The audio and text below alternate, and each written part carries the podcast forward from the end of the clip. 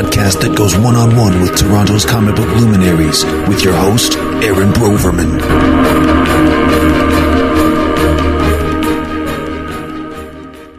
Hello, fanboys and fangirls. You're listening to episode 4, issue 4.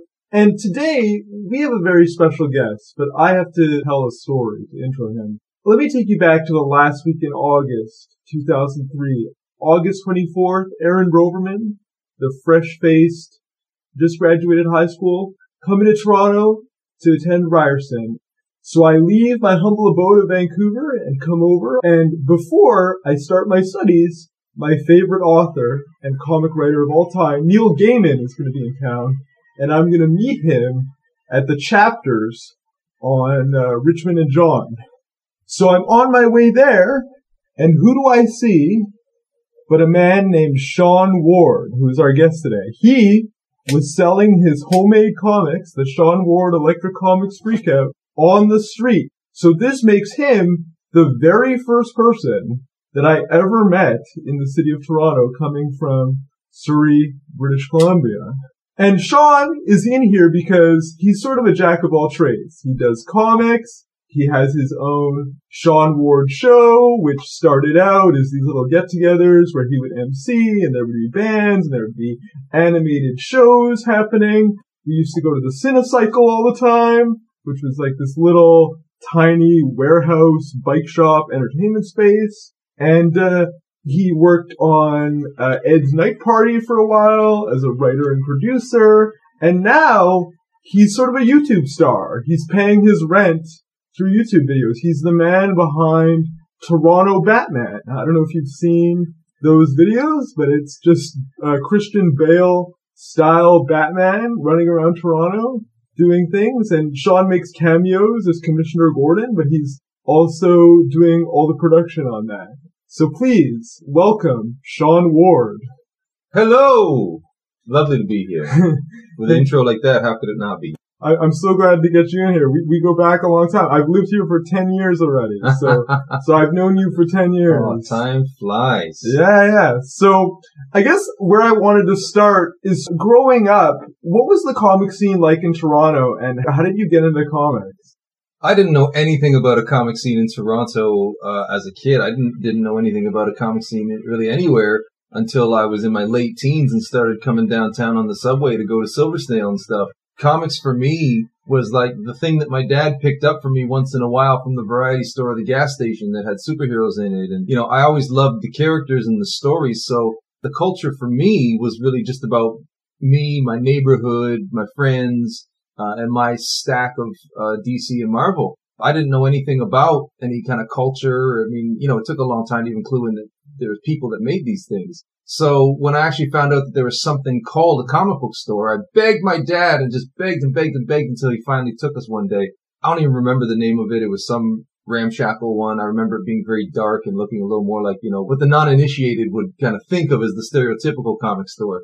Who knows if it's even there anymore. But uh, we only went the one time, never went back until I was a teenager and coming downtown on my own and going to Silver Snail and, you know, starting to get into collecting them on Wednesdays. Got to give a shout out to actually to Vaughn's Comics. Who even knows if it's there anymore? But Vaughn's Comics in Scarborough. That was my regular as a teenager. That was your regular. Yes, I lived I lived in Scarborough for the first several years of high school, and uh, whenever it occurred to me, and as often as I could, I would put in my, my 50 cents bus fare and go down to Vaughn's Comics to get my new Spideys. Pre Scarborough, like where were you coming down from for that first comic shop experience that you described? Well, it would have been from Scarborough when I was first taking the subway to go downtown, oh, okay. right? Because I've, I've lived all over the Toronto area, but always in the Toronto area. Right. So as a kid, I wouldn't have been going nowhere on my own except for just wherever I can go to on a bike. Yeah, yeah. So when I was old enough to actually start going places on my own, yeah, I lived in Scarborough at that time. So it'd be Vaughn's Comics for the most part, and then a few years, you know, I got a little bit older and started trekking downtown, found out about this place called the Silver Snail and Dragon Lady was on Queen Street at the time and Third Quadrant was on Queen Street at the time and yeah, I, I just hit them all. Nice. So what attracted you to comics in the first place? Oh man, I've been asked that question a lot over the years and I love it. The fact that superheroes are the modern mythology. So I think even as a kid, I sort of connected with the fact that these stories are important for that reason the fact that we are right now telling the stories that, you know, generations way down the line are going to look at the same way that we look at, you know, the Greek gods or Norse gods and stuff like that. So that's why these stories are so important. And, you know, a lot of people kind of treat them like they're, oh, they're just cartoons. Oh, they're just fancy stories. Oh, they're just make believe.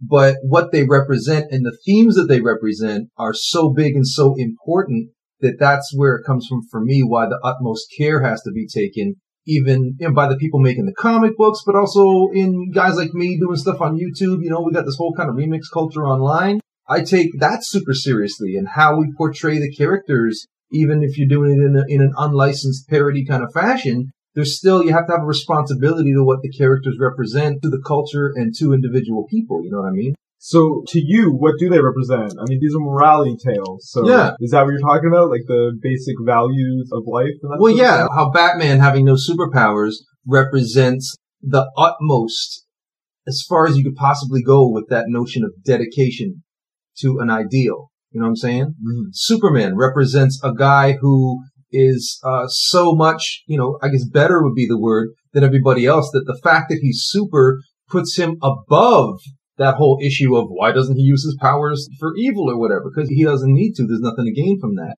Uh, Spider-Man, the classic, with great power comes great responsibility. You know what I'm saying? So each of the characters, I think the ones that catch on are the ones that do the best job of carving out a niche within that stratosphere of these different aspects of heroism and dedication and perseverance and that kind of thing. And the ones that get put out there that don't represent anything or don't catch on in that way, they're not the ones that last. Definitely. I, have to agree with that.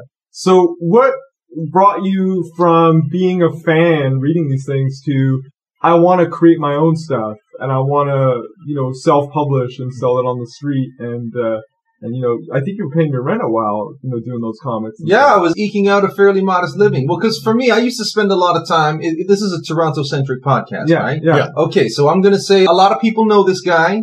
He's a very controversial figure, but there was once a time when Reg Hartt from the Cineforum on Bathurst Street was a very important figure in sort of, he, he loomed large in my legend, you could say.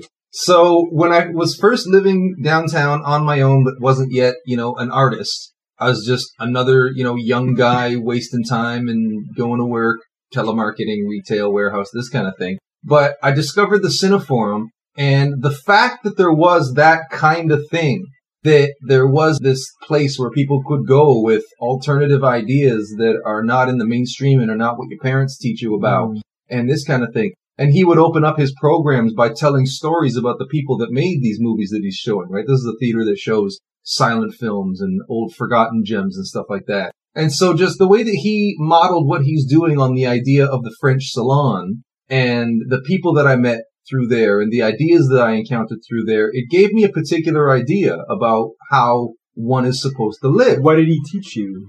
Well, just the idea about the big one was an artist is willing to starve for his art. Mhm. And when you go down that path, you'll find that sometimes you're going to have to, but are you willing to?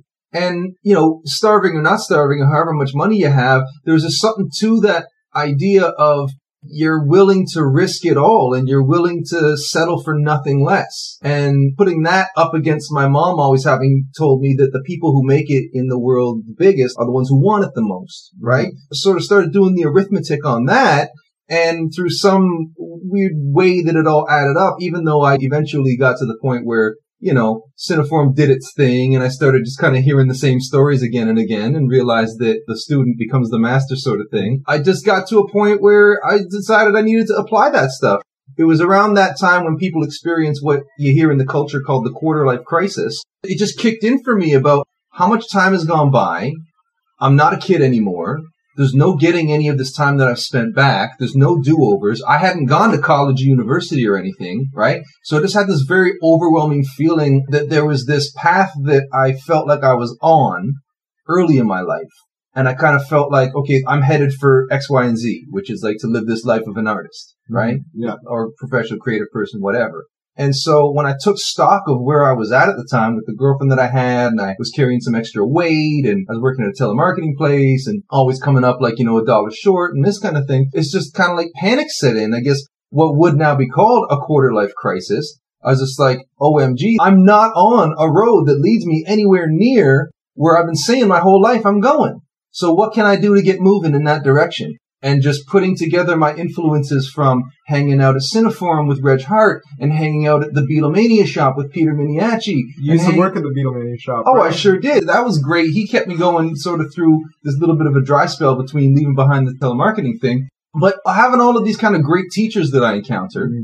put me on a path that led me to, um, you know, I've told the story a million times about um, having these photocopied comics that I was making and that fateful day that I just on a lark was waiting for a ride to pull up. And so just to be obnoxious, I was asking people, Hey, you want to buy a comic book? And a couple of people actually stopped and said, sure. So that actually gave me the idea that, oh, oh my God, like I want, this might be doable, right? I quickly did the arithmetic on how many I would need to sell to make the rent, broke it down day to day and went, I think I could do that in a day. It was like 10 or 15 or something.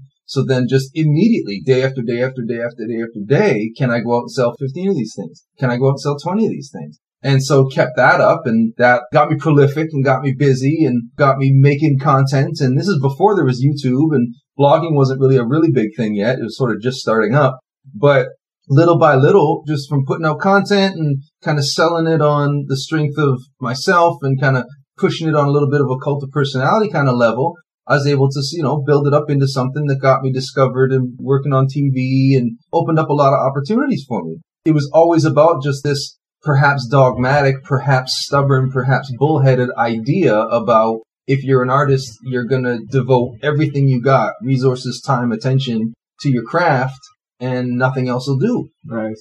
And artistically, I always thought your style was very like Beatles Yellow Submarine animation-ish. Oh, that's And deliberate. you're you're a guy who always put himself in his comics. I mean, it was the Sean Ward like the comic street kid. Yeah. So what are your what are your artistic influences, and what was the whole thing behind putting yourself in basically everything that you do? Like you're you're your own brand. It's very much this sort of looping the whole thing in on itself, like pop art, right? Especially when we got to where it wasn't just about making comics, but it was comics and it was the live events and it was the movies and it was the music. What it was all about was sort of like making myself the medium and expressing that in a variety of different ways, if that makes sense. You know what I'm saying? So inspired by, uh, there was a huge movement of autobiographical comics that was going on for a while there. And so I kind of saw what was going on there and went, well, I've got a unique spin on that, I think. I've got somewhere new I could take this and trying to take it there bringing in these other influences from, you know, music and the education I gave myself in pop culture of previous decades. Yeah, your autobiography wasn't an autobiography. It was like fantastical. It was like Sean Ward, you know, meets the Beatles, has all these crazy adventures. There's the bunny.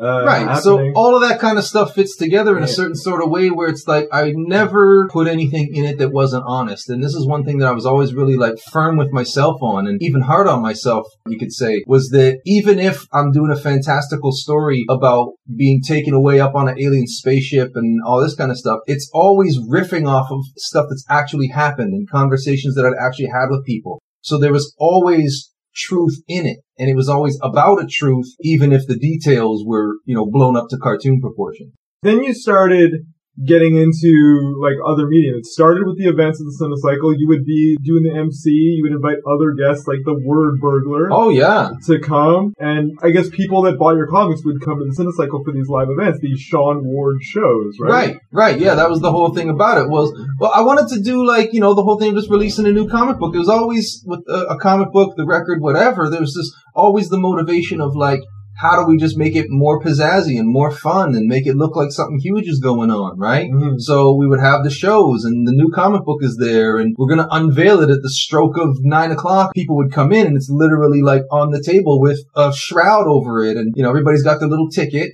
It's just all about on a business level, giving people value, right? They came for a show. So it's just always about how can I give them the best show? So how did you get noticed and into the whole Ed the Sock City TV thing? Because you were writing on that show for a while and, and producing it. Well, yeah, I worked for, doing for that show for the, the last two years that it was on the air, basically. Yeah, yeah. How did it graduate from just doing comics to television and other entertainment avenues? Oh well, well, I had the idea. I'll be very candid with you here. I had the idea to try to pitch some kind of mainstream entertainment brand on letting me do their spin-off comic book. Right. Okay. So I reached out to Ed the Sock because I happened to be flipping channels on TV one night and caught a rerun. I'd been a fan since I was a little kid. you know, when I was a teenager or even uh, like, you know, middle school age and it was on late at night on Rogers Community TV, Mhm. right? Um, I was a fan from back then and I was actually in the audience for the first set of tapings when he went over to, to City TV. I can, I used to tell the boss there the story. Uh, of how we have that connection that like me and my little cousin went to be in the audience and there was actually some like question as to whether or not they were going to let us be in the audience because we were technically too young but they let us kind of just hang out up in the back corner and make sure there's no light on us and we're good. So having that sort of personal connection, I was able to do a little bit of fan art and send it in, and say, you know, I just want to introduce myself, blah, blah, blah. Ended up actually getting to meet them and interact with them at a comic convention. Then they started coming out to my shows. And then it started like, you know, they'd offer me a freelance job here or there. Can you do this art for us? Do you want to fix up our website? And just enough of that was going on that they ended up putting me on staff. And so that was, uh, all told, it was two years of working for them, right up to and including that show being taken off the air. Yeah, I think I think really like I got introduced to uh, Liana and uh, the man behind Ed, Steve Kerzner, at one of your shows. I think Steve met me at one of your launches at the Cinecycle, that, and that's where I met Che Kothari, who does that hip hop music festival and that sort of stuff. So I mean, you were a happening guy, and you connected me to a lot of other people, and, and I thank you for that. Well, I'm very happy to hear that. And that's just one of the things that I've always been about, you know, kind of taking it back again to referencing these teachers that I had.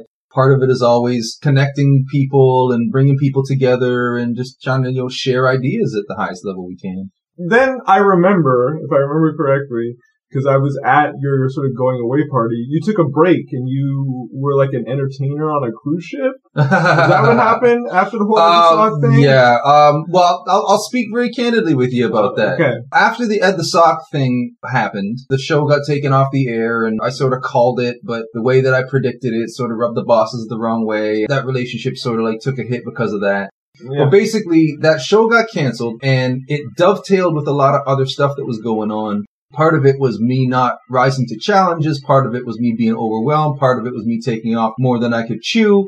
Basically, from a music act I had put together and another act had come and snatched away one of our members and made off with our contact. And then to a girl I was really into at the time. And I just had this elaborate fantasy in my head about what that was going to be. And the truth ended up being something else and my work situation and the fact that I had put two years of focus on that Ed the Sock thing, even though there was a lot of hard work there, a lot of what I went there to do didn't get done. Right. In Mhm. fact, that was part of the problem there was this, there was a lot of things not moving as quick as we would have liked. So we didn't get to implement a lot of ideas, which meant that projects that I had on the go that I had thought were going to go through that and to be made even bigger, just ended up not going on. So I kind of came out So of it. you wanted to sort of use the sock as a vehicle for your own stuff that you were doing that just didn't Well, happen. not so much they wanted to use it as a vehicle, more that just like we had a lot of stuff that we were gonna do together. Oh, But the fact that they, you know, the husband wife team at the core of that show, the the guy was the executive producer and the head writer and the lead talent and the guy making all the phone calls. They're doing absolutely everything. There's only so many hours in a day. Yeah, yeah, yeah. So then there isn't time left over to devote to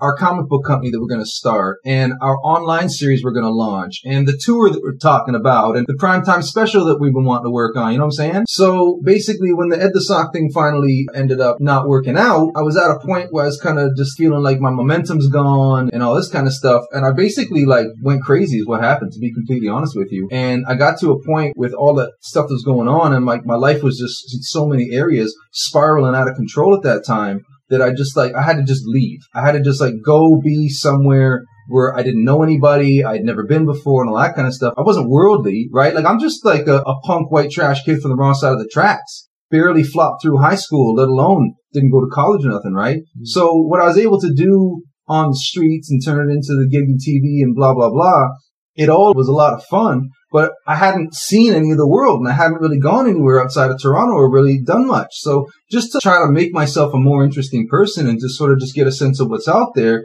that's when I went to work on the cruise ship just as an excuse to just get away from Canadian winter because everything was piling up. Canadian winter on top of it all, I, that's the breaking point. I can't deal with that. So I just went away to like think and regroup and kind of plan and strategize and then spent most of that next year in California. And then when I came back to Toronto after that, the world was a bit different and social media was a thing now. And so it's been just jumping into that. And now YouTube is like, you know, the thing that I'm having the most success with. All right, so let's get into that. I mean, how did you get into producing your own stuff for YouTube? Did it start with the Toronto Batman thing, or is that just the most? Well, no, the Toronto Batman thing is just one of many things that, Okay. that's on my channel, Okay, right?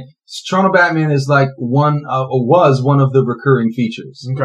Um, Because I remember that blowing up. Well, that was the thing Yeah. that put it all on the map, Okay. right? So basically, from coming back from California, and I did like vlogging every day. I was going to do it for a year, but I got up to like 260 something days Mhm. when it finally like broke. You know, I did this vlogging every day project, and I was doing a weekly webcomic for a while. But again, spread myself a little thin and not really focusing on any one thing. So putting content online on YouTube, putting up the videos and stuff, I was already doing a lot of that, even going back to taking the little mini movies I was making for those live shows you were talking about, putting those on YouTube after they've been world premiered at the live event. So making comedy shorts to put online was nothing new to me. In fact, when we did that Batman one, at the time I was like, oh, people are going to like this. If this one does 5,000 hits, that'll be a big success.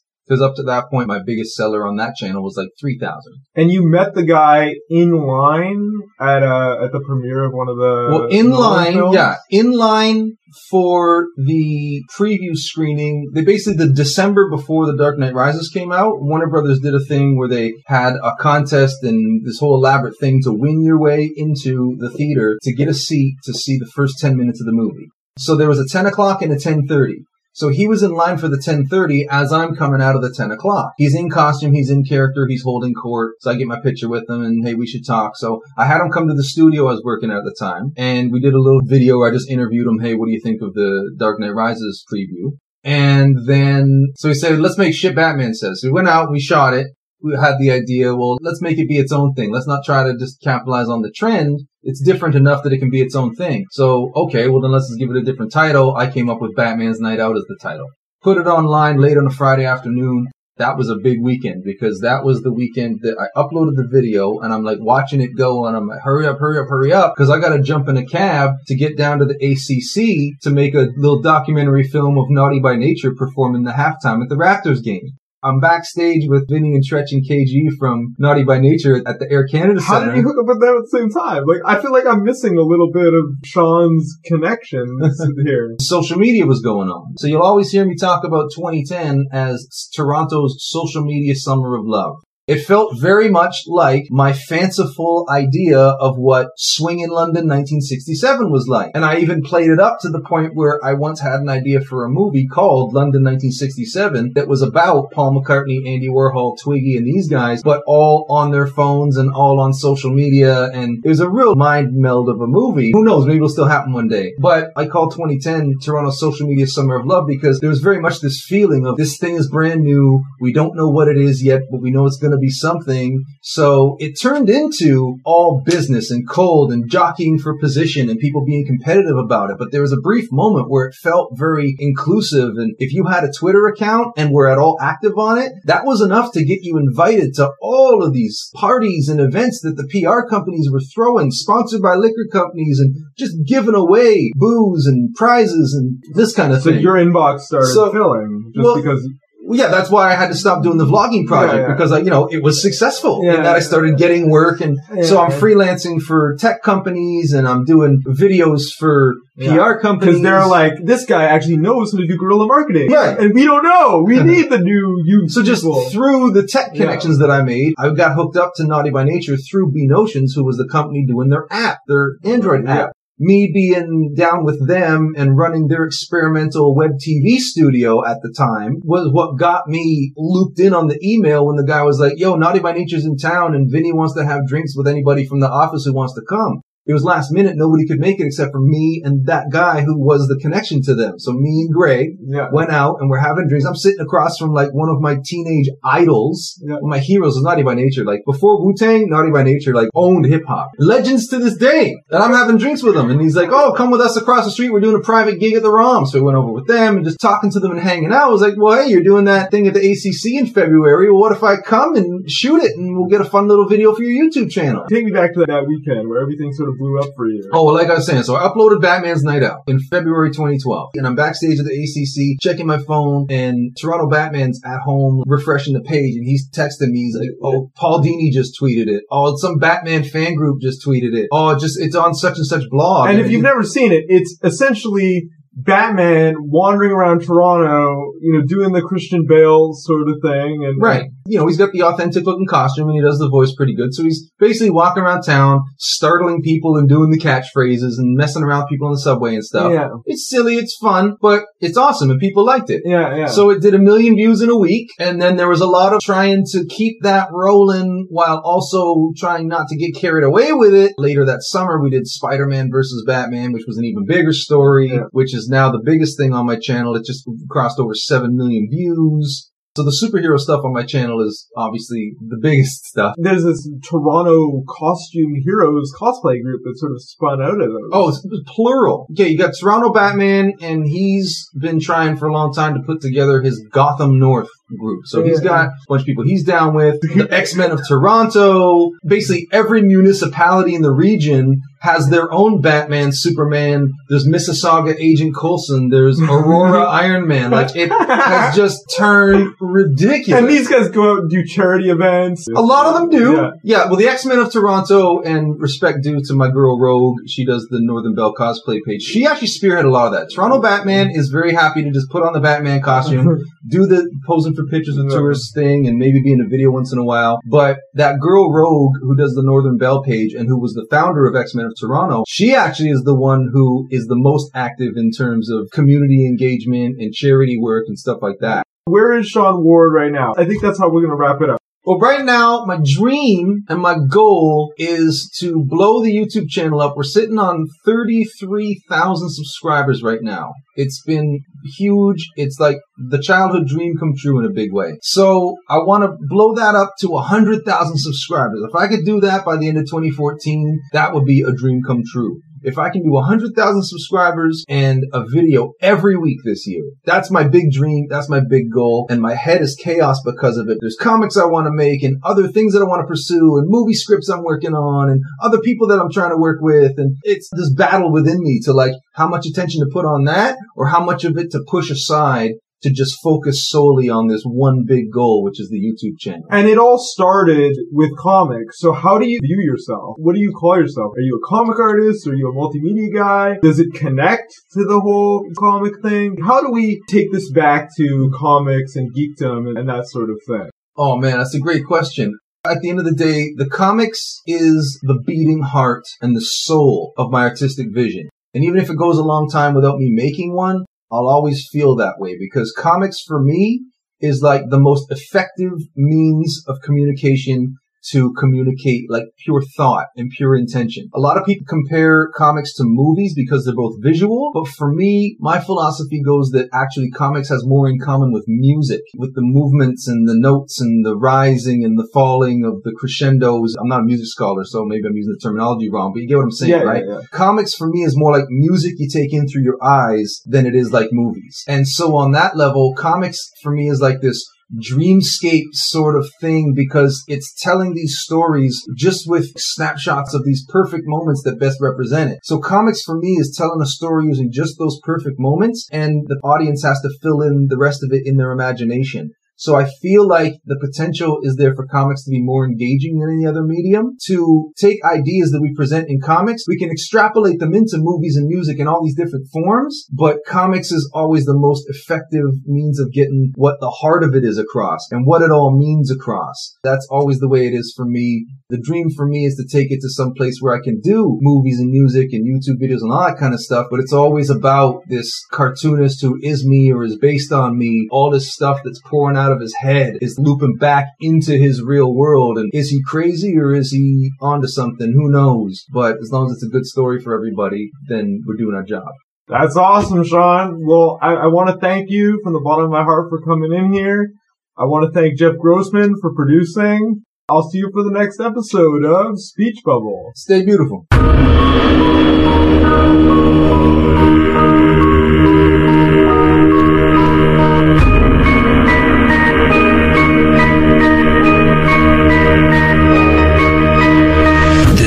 Speech Bubble, the podcast that goes one on one with Toronto's comic book luminaries. We'll meet again.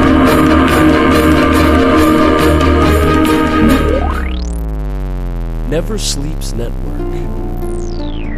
This has been a Never Sleeps Network production, executive produced by Alex Ross. For more information and content, visit neversleepsnetwork.com.